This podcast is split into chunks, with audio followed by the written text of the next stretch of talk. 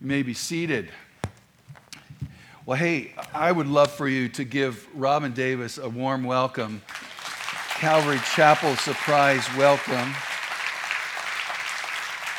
I know many of you uh, have already connected with Robin, particularly ladies who've been on women's retreats the last year, but um, uh, and a couple weeks ago, Robin uh, led worship here in my absence, and, and I know that uh, you were blessed then. I'm, the reason I'm saying this is because Robin has um, become a part of our full time ministry staff here at Calvary Church.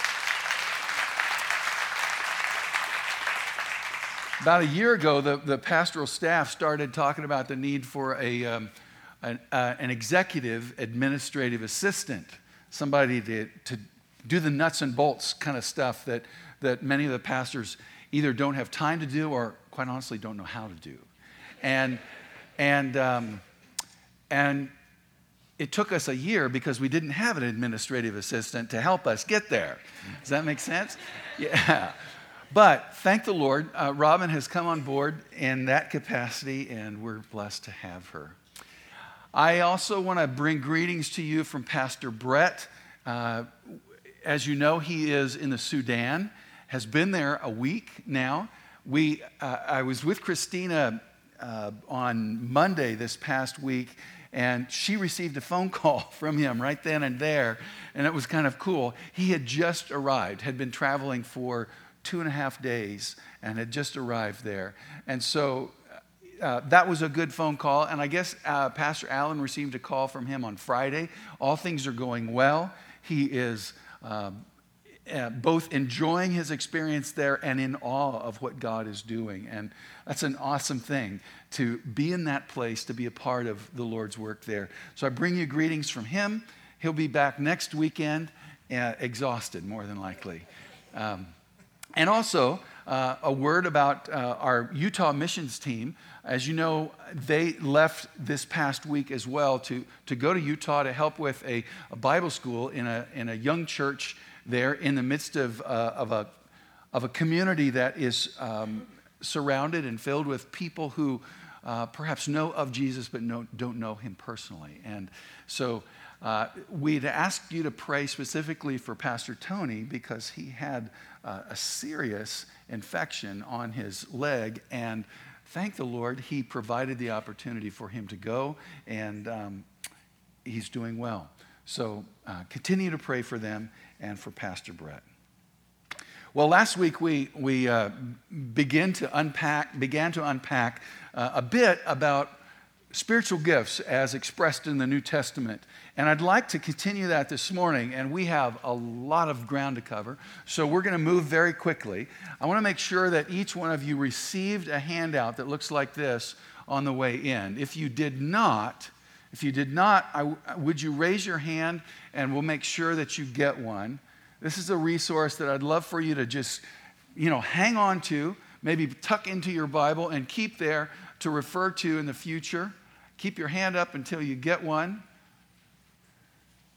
Thank you so much, folks, for passing those out. We're going to start in Romans chapter 12 this morning, and we're going to camp there pretty much all day this morning as we dig in a little deeper. Romans chapter 12, and we're going to begin with verse 1.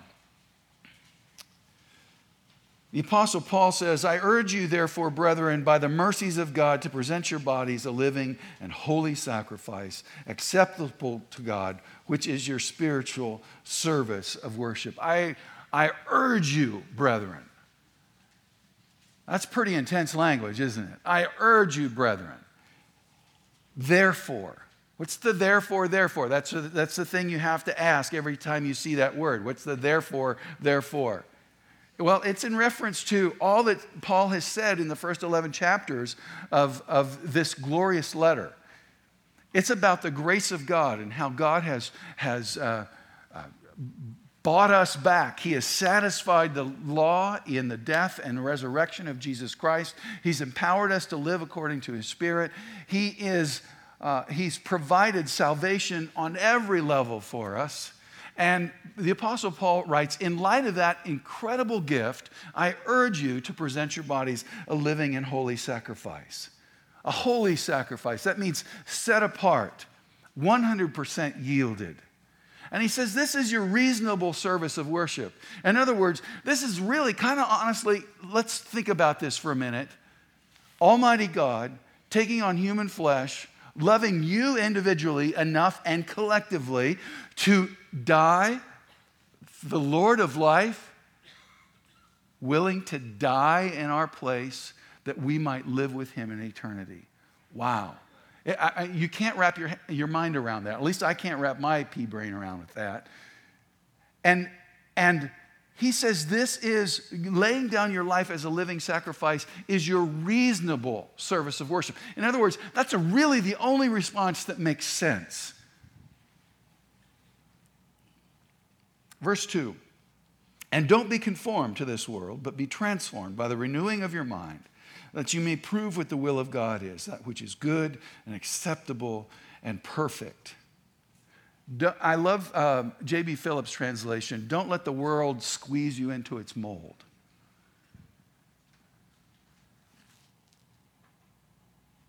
Don't live like, don't think like, don't act like the world. Instead, learn to think differently. Proverbs 23 verse 7 says, As a man thinks within himself, so he is. That's the truth, that what we think gets worked out into our lives. How, how we think gets worked out into who we are. The Apostle Paul says, Make sure you transform your mind, learn to think differently that you may prove what the will of God is. And then he says, that which is good, acceptable, and perfect. There are those who believe that that's three different levels of the will of God there's the good will, and there's the, the uh, acceptable will, and then there's the perfect will of God. Well, the truth is, the will of God is all of that, right? Yeah, it is all good, pleasing, acceptable, and perfect. Now let's go on. Verse, verse 3. For through the grace given to me, I say to every man among you, not to think more highly of himself than he ought to think, but think so as to have sound judgment, as God has allotted each a measure of faith. In other words, be humble and be honest. That's what sound judgment means. Be honest about this. Get an honest account of who you are. If you have an inflated idea of who you are, I'm sorry, but you're only going to be ending up deflated because uh, that's, not, that's not reality. So get a grip on that. Verse 4 For just as we have many members in one body, and all the members do not have the same function. There are different members and there are different functions. And I want to pull out this word function. It's the Greek word praxis. You ever heard that word before? Praxis? Okay, it is, it is the doing of, or the doing, or the, the actual deed. It's activity that is natural to the person or thing. It's, it comes naturally to the person and how they're designed. In other words, uh, in a Brooklyn accent, you would say, Hey, this is who I am, it's what I do you know? You've heard it said that we are human beings, not human doings. But doing springs up out of who we are, it springs up out of our being. An example of this is the fact that, that um, a hammer is not designed to drive a screw. Therefore, it does not do a very good job of driving the screw because it's not designed for that purpose. A garden hose doesn't conduct electricity because it's not designed for that purpose, but it does carry water well. Whereas a wire conducts electricity but doesn't carry water very well. It's, they're designed to do the job. That's what this idea of function is about. It's, um, it's innate within how the person or the thing is designed. Now, this week we took our dogs to the vet. Um, I, we have, we've ended up with three dogs. I don't know how, it just happened. And um, one of them is older, and two of them are puppies. Um, the next slide shows these two puppies at six weeks old. And they're, guess what? They're black and they're white. And their personalities are just like that total opposites. The black one is, hey, everything's great. I'll lay to here all day long. And, and the white one is busy as busy can be. Uh, you just cannot stop this little guy. Well, um, this mellow one is content to uh, just lay around and look cute. Okay? But the white one, the hyper one, is designed for something different. You'll notice he's no longer pure white. Look at all those freckles he's got on him. I don't know if that's because he's mischief or not, but freckles mean something, right? And, and the reality is, is that the vet, we, we asked the vet, how do we, we've got to do something about this hyperactivity. Um, we, we're not quite sure what to do. We're pulling our hair out. And, and is there some medication, please, that we can. and his response was, I think he needs a job. Seriously. He's built in such a way, innately, he needs to be doing something. If he has a purpose for his energy, then he'll be all right. I, we've got to figure that out, and we've got to figure it out fast. So, if any of you, anybody has an idea of what kind of job we can give our dog, that would be great. Bottom line, that's this, this idea of praxis. It's the idea, this function. It's an activity that comes natural because it's part of the purpose and the design of the individual. Verse 5 For so, so we who are many are one body in Christ and individually members of one another. We're different, yes, and that's as it should be, but we belong. We underscore belong to one another. We're better together than apart. Kind of like peanut butter and jelly. Or, hey, the Beatles, right? Better together than apart. Better together than apart, kind of like, remember the cooking we did last week? Yes. The baking ingredients are a whole lot better together in their proper proportion than apart. Now, verse 6 since we have gifts that differ according to the grace given to us, let each exercise them accordingly. If prophecy, according to the proportion of his faith. Since we have gifts, not since we want them or some, since we can get them, since we have them, God has absolutely given each one of us a gift or gifts that, and we are created to operate within them. Let us exercise. Last week we said that's an order, right? It's, and it's a, we obey not out of reluctant compliance, but we, we, we obey that order out of a joyful discovery of who we are created to be. Accordingly. Accordingly is what the p- cooking demonstration was all about last week. Remember that? It's about every single part in its proper time, in its proper proportion, working together to create the whole that is better than the sum of its parts. If prophecy, this is the first of these gifts. And I like to call these motivational gifts because it's, it talks about how an individual is created and why they think the way they do, why they do the things they do, why they operate. That's the word function, why they operate the way they do. And it has to do with motivations, God's, God's innate design in each one of us. Now, if that gift is if prophecy, let him exercise it according to the proportion of his faith. Prophecy here, the word prophecy simply means to declare the truth. The word according means to, in respect to or corresponding to. The word proportion means a part or a share in relation to the whole. So, with respect to the whole, or in light of being a part of the whole, the right relationship. To what? To faith. Now, what is faith? What is faith? let me tell you right now if you, if you don't have this on the tip of your tongue, memorize Hebrews chapter 11, verse 1. Faith is the assurance of things hoped for, the conviction of things that are not seen. Now, this speaks of assurance and conviction. Both are required for the free and full exercise of the gift of prophecy. Because you see, prophecy deals with the intangible matters of truth and understanding, justice, holiness, right and wrong, and motives.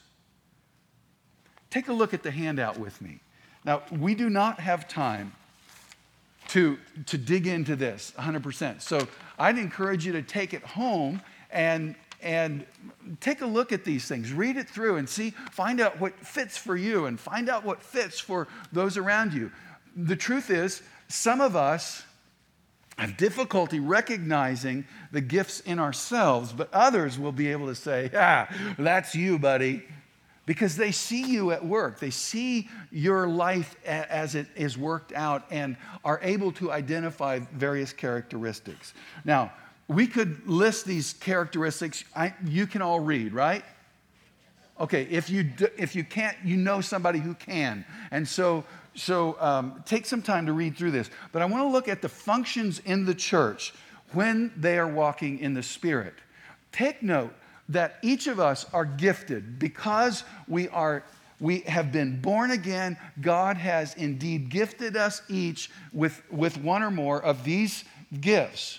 Now we as believers have the opportunity to walk in the spirit or walk in the flesh.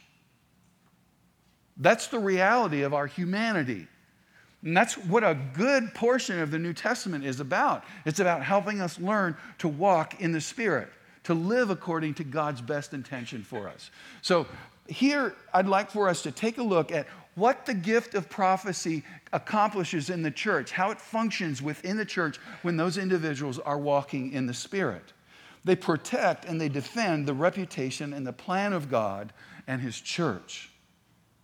They speak the word of God in spite of the consequences. That's very, very significant. They use scriptural truth to authorize their insights. They're not loose cannons. They're not people out here uh, pronouncing judgments. They, they, are, they are people who take the Word of God seriously and back up their insights according to the Word of God. They discern spiritual activity in a group, in group settings, and may sense judgment or change when others are unaware. Maybe, maybe you have experienced this. Maybe you know somebody else who's experienced this. They walk into a room, into a church service, and they, they smell a rat. They sense something's not exactly right here, and not maybe not quite sure what it is, but they sense something's going on. It could be, it could be um, uh, perhaps a, a, sense of, of God doing something in a larger, in a larger sense in the body. Um, it, it could be uh, an individual uh, thing happening with an, a, a, person or persons, or, or a, a, phrase that's said in the teaching that gets skewed in the way in the life of the church whatever, they sense that. They're willing to expose perceived unrighteousness to maintain the purity of the body of Christ. Willing to expose perceived unrighteousness. Now, that's, that's because it's about what they, what they see, what they experience. They perceive it. They're capable of strong action in effort to protect persons from undiscerning decisions. In other words, they are those who are willing to take um, per, perhaps extreme actions to, to protect an individual from going down a road that they know will only land them in distress and destruction. That may be true of an individual and may be true of, of an entire body of people, but they are willing to go to extreme measures for that. That's how they operate within the, within the body of Christ. And let me say this this is not an exhaustive list, it's an attempt to compile um, the, the general sense of, of how these gifts operate. Let's go on. I know we're skating very fast, and I'd love to dig in deeper, but we, we don't have time to do that this morning. Perhaps another time. Um, verse 7 If service and is serving, or he who teaches in his teaching. And then verse 8, he who exhorts in his exhortation. Notice that these three verses, um, these three verses are, are unique in this list in that they, they speak of, well, this in service and serving, in teaching and teaching, in exhortation and exhortation. Um, it, it's not real descriptive because these gifts are the fulfillment in these gifts is found in the practice of doing them. It's, it's not in what they produce. Service. We talked about service. The word service, diakonia, last week, right? And the Christianese word for that today is deacon, right? Okay, so it would translate um, if deacons in their deaking, right? Yeah. It's a, now, this service is a hands on kind of gift. It's a very, um, let me get dirty with you kind of uh, experience, or let me get dirty for you. Take a look at this, at the, um, at the pamphlet again. The next page, service these, again, these general characteristics are of, of individuals that, that I invite you to read this through, and I know some of you will just check out and just do that right now, and that's okay. It's about, um, it's, it's about learning here, okay? The function of the, per, of the person who is motivated by service in the church, when they are walking in the Spirit, they enable the smooth operation of a gathering of believers. The smooth operation of how things happen when we get together. Did you know that, that the chairs in this configuration, regardless of what the Darwinists believe, did not just happen to get into this order?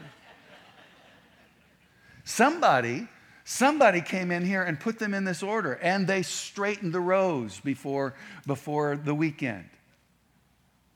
They love to work behind the scenes, these, these persons who are motivated by service. And it's about, it's about helping things happen, uh, help, helping the church work smoothly. Uh, this, this stage was filled with, uh, it, it was, there was a musical here on Friday night, children's musical. None of this was here.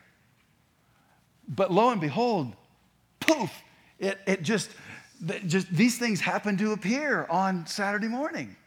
How did that happen? Well, there were service oriented people hanging around, doing their thing after the play to make sure that things got put back together.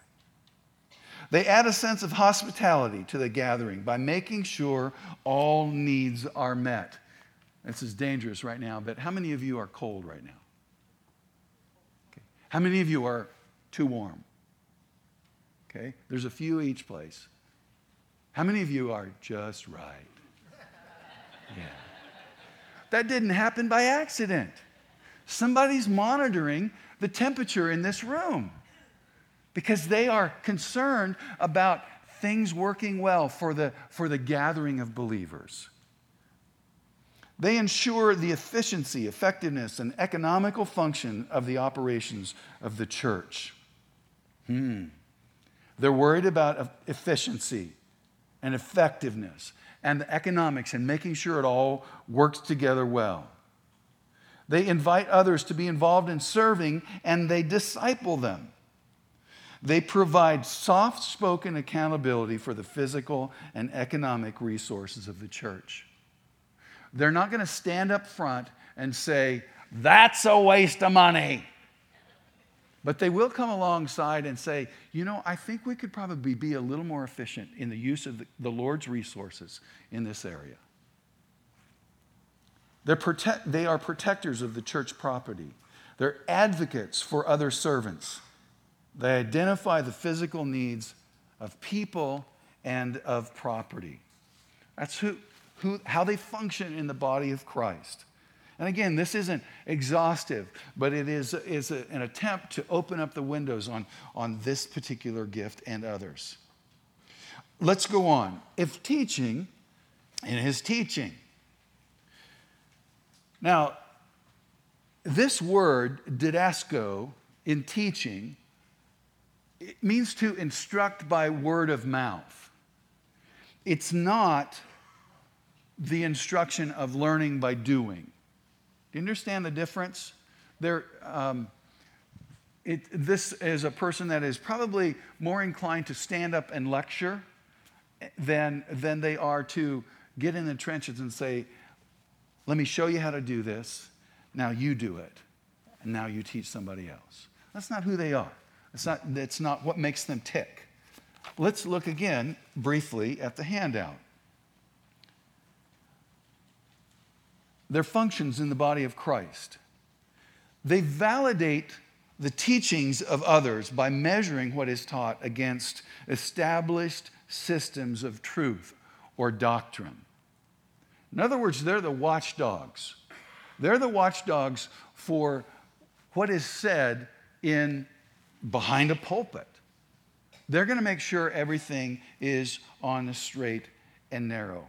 They keep the church from being tossed to and fro by every wind of doctrine. To, to quote uh, the Apostle James, they guard against Scripture being taken out of contests, text, and they test the knowledge of others who teach. Do you realize that I, I think perhaps it's our proximity to, to the Sun Cities, but we have quite a number of retired pastors in our congregation. And for anybody who gets behind this pulpit, that's a scary thought. But thank the Lord for them because they are, are, are people who have studied much of their lives, have ministered in a way that, that has brought fruit, and they are testing, if you will, what is being taught against the scriptures themselves and against the established doctrines of the church, which have their birthplace in the scriptures. And that's per- terribly, terribly important for us as a body of believers because we don't want to be tossed to and fro by every wind of doctrine. I, I'm going to get out on a limb here. Several, about, I don't know, 10 or 15 years ago, there was a, there was, quite honestly, I think you could call it a, a wind of doctrine that swept through um, many churches. Um, particularly in Canada, but, but throughout the US as well. Do you remember um, people talking about um, laughing in the spirit? Yeah. And there was all sorts of different kind of weirdness that happened with that. People making animal sounds, quote unquote, in the spirit, and so on and so forth. Well, that's a wind of doctrine. And those who are teachers in the church are ones who would say, wait a second, I don't see that in Scripture anywhere. Let's get back to the center here so that we can stay on track. That's their function in the body of church, in the body of believers. They convey the truth of Scripture in ways that are easily understood, and they inspire hunger for the Word of God. They equip others to study the scriptures. Do you know there's a method to studying the scriptures or methods that are very, very helpful? And you can learn them. And teachers know what those are and are able to convey those to you. They're fulfilled by creating clear, orderly explanations of the truth. Um, you might see in the, in the general characteristics. They, they love to create diagrams and, and charts and, and put it all together so that whew, you can see it plainly. That's, that's who they are, and that's their role in the church. Let's go on. Verse 8 He who exhorts in his exhortation. Now, the word exhort here is a compound word. That means two words crammed together to create a new meaning. The first part of the word, uh, well, let me just say it. In the Greek, it's parakaleo or parakaleo. Para means to the side of. Kaleo means to call or help or comfort. At the side of. Somebody who comes alongside and helps and calls, beckons and encourages another. This is the person who helps. We, remember, we talked about teaching being those who, who are, are uh, it, by word of mouth, they teach by word of mouth. This is the person who teaches by coming alongside. Now, there is another Greek word in the New Testament that sounds an awful like, lot like this paraclete. Paraclete. You, have, have you ever heard that word? That's the Greek word for the Holy Spirit, or one of the words used for the Holy Spirit in the New Testament. And it means comforter. Um, look with me at, at John 14, 26. John 14, 26. But the Helper, the Holy Spirit, and the word helper is paraclete the Helper, the Holy Spirit, whom the Father will send in my name. He will teach you all things and bring to your remembrance all that I said to you. It's a come alongside kind of ministry that the Holy Spirit has. And that's who the exhorter is. Now, again, let's take a look at this real quick. The exhorter, turn the page functions in the church when walking in the Spirit. They stimulate and motivate others to grow to maturity and not settle for second best. What is settling for second best? It's mediocrity, right? Settling. And these are the people who are, are, are, are out there saying, No, we can do better. We can do better. You can do better. And it's not a judgment thing, it's an opportunity thing. And they want you to experience the fullness of that opportunity. When teaching, they use stories, examples, to and, and, and examples to enable application. You can underscore application there because application is the big deal for the exhorter.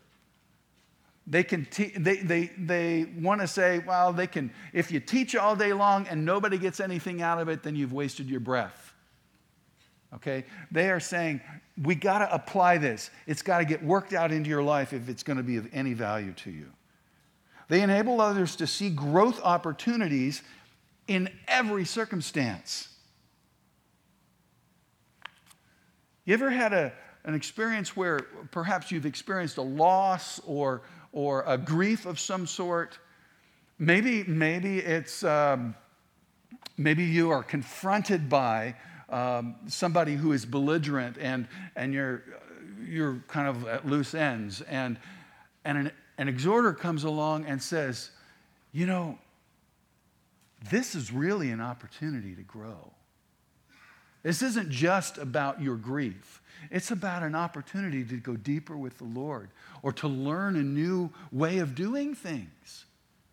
It's an opportunity, not a calamity. They encourage engagement and they guard against stagnation. Get involved. They're the people who are out there saying, Come on, you can do it, get involved. They're, they mediate enabling harmony between different groups in the church. They're the ones standing in the middle saying, I hear you saying this and I hear you saying that, but they're not all that different. There's a lot of common ground here. We can get together on this. They're peacemakers. They emphasize moving forward as the body of Christ. Instead of being stuck in the past and talking about how it was back in the day and how we loved it and it was awesome then, wasn't it? And couldn't it be like that again? They're saying, well, wait a second. No, because God has us here and now, and He's doing a new thing, and it's time to leave the past in the past and move on. Not necessarily saying we disrespect the past, but they're saying we don't want to live in the past. We want to live fully in the present. They provide comfort, encouragement, motivation, direction, discipline as needed. They are the folks who are standing alongside, encouraging, and if, hey, if you need it, they'll give you that kick in the pants. Okay? Let's go on. He who gives with liberality. Gives is another um, compound word. Metadidomi is the word. Meta means in association with. And didomi simply is to give. To give in association with. That's the idea here. Another way to say that is to share. To share. Because you'll, you'll note that the giver desires connection or association with those who are receiving. It's very important to them because they are sharing what is a part of them, not simply an acquired resource. It's not enough for them to say, Well, I gave my $5 at the office, I'm done. No, they want to know how that's being invested. Consequently, accountability is important to them for the proper and intended use of the gift. They're going to follow up and make sure that it's being used well. Now, note here, Paul says, the giver with liberality, he who gives with liberality. It's a different word. And it, it has the connotation of simplicity generosity, and sincerity. In other words, not having an ulterior motive. This instruction is important for the giver in light of the fact that they desire accountability for the gift. Paul is very clear in understanding that, that if, if the giver is motivated and needs wants that accountability, chances are there's a good chance they are going to uh, want to manipulate a little bit with that. That's not what Paul is saying. Liberality means with sincerity, with no strings attached. Now, it doesn't say there's no accountability in follow up, but it is to say it's yours. I'm, I'm, ex- I'm sharing this with you, it's yours, and I want you to experience it. Let's look at the giver in the, in the church. They use gift uh, they use giving to motivate others to give. They know the value of generosity. You see, the value of generosity is not just the value of the gift given, it's, um, there is a lot more to generosity in the experience of it than the resource itself. Because it, we, we experience the love of God, we experience the, the over um, overarching care of the Lord, his attention to detail, etc.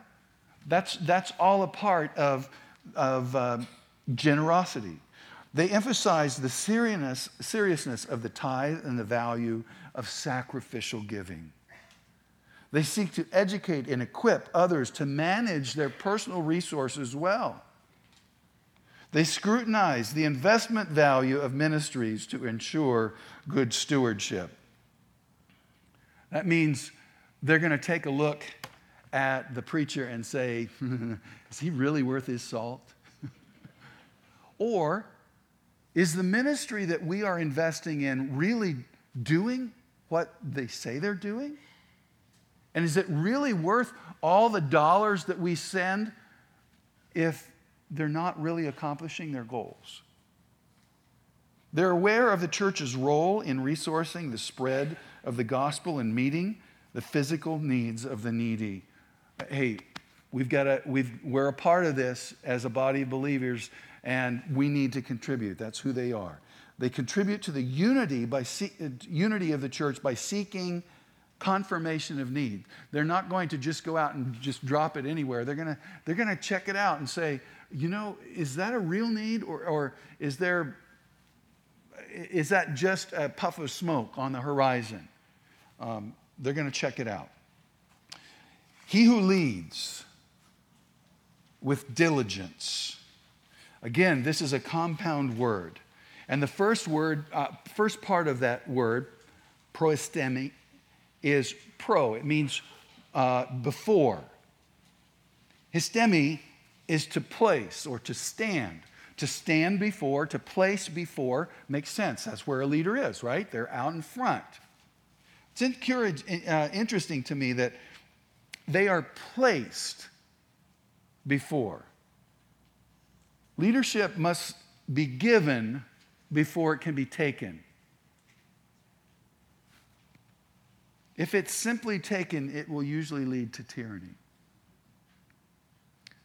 Leadership is something we invite others into and ask them to participate in. Now, to be placed before, also, I love this, has, has I, it, it, it, reminds me of the word, the New Testament word offering, prosphora. Hebrews 10:10. 10, 10. By this we have been sanctified through the offering of the body of Jesus Christ once for all. It is a laying before. That's real good leadership. When they lay themselves before as an offering to those they are leading. That's the spirit of, um, of spirit directed God empowered leadership. Now, let them lead with diligence. Let them lead with zeal because leaders can lose heart. They can become discouraged. Let them, let them lead with earnestness because leaders can lose focus. You know, the truth is, being out front, they can be proud and sometimes be focused on themselves. Let them lead with seriousness because leaders can lose the reverence for the spiritual call of leadership. They can become disillusioned. That's what this word diligence means lead with zeal, earnestness, seriousness. Leaders are very important in the church. When they're walking in the Spirit, they help clarify the vision and create, an organiz- uh, and create organization to achieve the vision. They help in maintaining and coordinating various ministries in the body. They can coordinate without being an expert. Huh. How do you like that? They're able to make things happen without actually knowing everything about it because they're organizers. They're able to, to coordinate people. They exercise faith in projects and, desire, and desired outcome. They tend to stand on the sidelines until those who in charge give them the responsibility to take leadership. Again, that's the idea of being placed in leadership. especially if things are going well. They will assume responsibility if no structured leadership exists.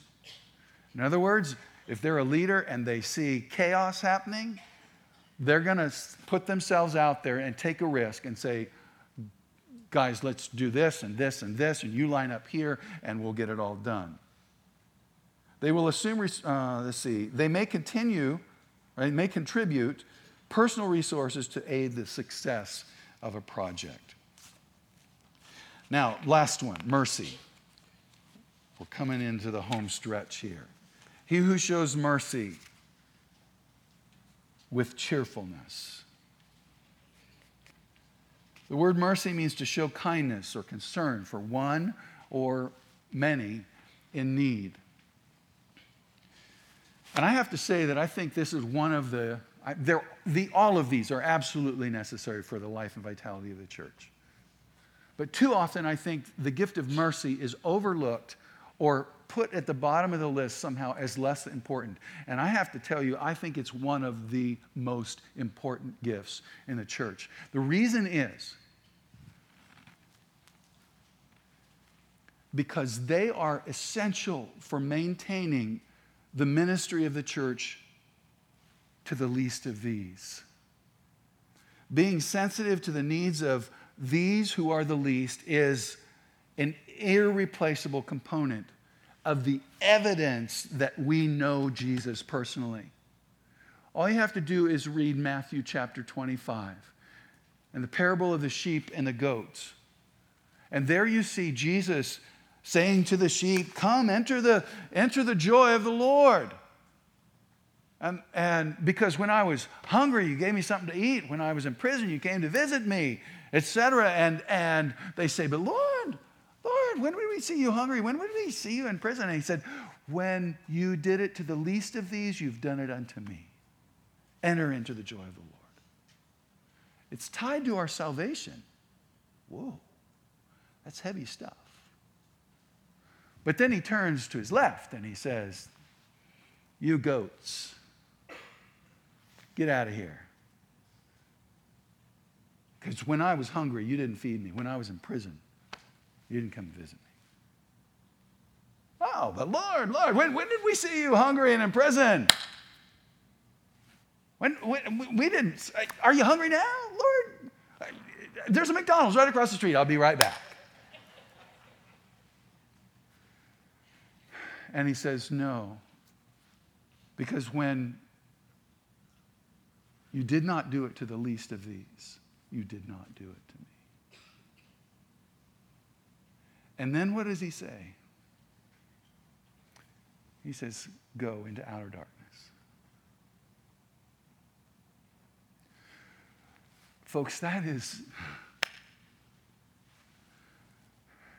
This mercy gift is absolutely critical for us as a church to stay in touch with the heart of Christ, to be his hands and feet and his heart. Do you realize in the Old Testament the measure of success of, of the, the children of Israel, the kingdom of Israel? The measure of, of success is how well they cared for the orphan and the widow and the sojourner. This is very, very important to God. Now, he says, He who gives with cheerfulness, or he, he who shows mercy with cheerfulness. Why cheerfulness? I mean, the word actually could be translated with hilarity. oh, this is awesome. Well, quite honestly, because they need help with that. They're dealing with, with people who are in distress over and over again. And gladness is essential to keep them from being overwhelmed and taken under by the undertow of need that is so overwhelming.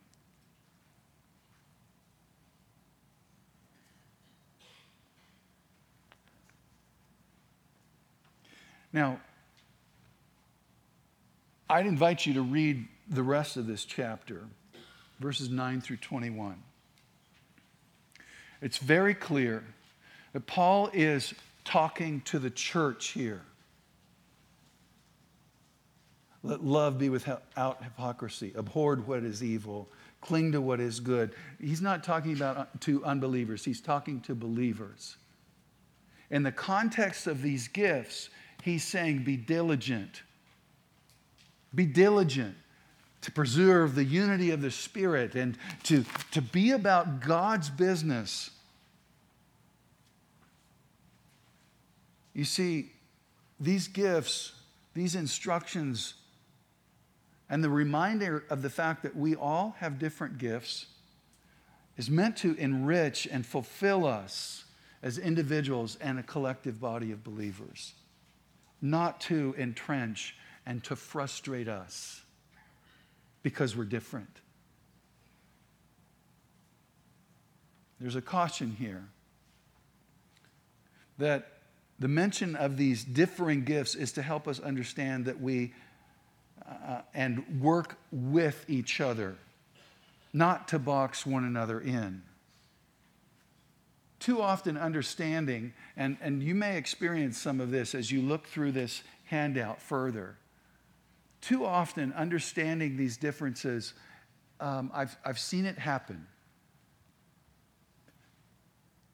It can lead to people saying, Well, you're in that box. You're just a prophet. You see everything in black and white. Or you're just a mercy person and you're just a bleeding heart all the time. And we put people in boxes. And that's not what this is about. It's about the fact that we need one another. We have to have one another and all of these gifts. Verses 9 through 21 underscore liberty, not control. Each one of these gifts is a part of who we are together, and each one is essential. And at the bottom of each page here, you'll see that all believers are called to exhibit the characteristics of each of these gifts. Now, the reality is, is that some of us, uh, with these, there's probably one, maybe two, maybe three that come really natural to us. But we're called to exhibit the characteristics of all of them.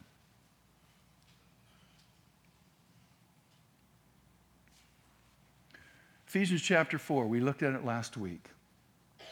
He gave some to be apostles, some to be prophets, some as evangelists, some as pastors and teachers. All of these people who are involved in these ministries will have one or more of these gifts. There are some who would say that each believer has one gift and one gift only. Eh, I'm more inclined to say each believer probably has a dominant gift, but there are secondary and tertiary gifts that come alongside because that's part of what it means to grow up into the image of Christ because Jesus exhibits all of these gifts in perfection. And we're called to grow up into the fullness of the image of Christ. So they will exercise these gifts in their ministries in various ways. And Second Corinthians, excuse me, 1 Corinthians 12, we were there last week. Each one is given the manifestation of the Spirit for the common good. These gifts here in Romans 12 will be expressed through the manifestation of the Spirit as the Holy Spirit leads at any time and any place. I hope this gives you a sense of understanding about uh, uh, uh, how the gifts of the Spirit work in the church. They are for our benefit as a body of believers and they are for our enjoyment, if, even if you will, as individuals. God's very interested in every single one of us doing and being who He's created us to be and do. Let's pray together.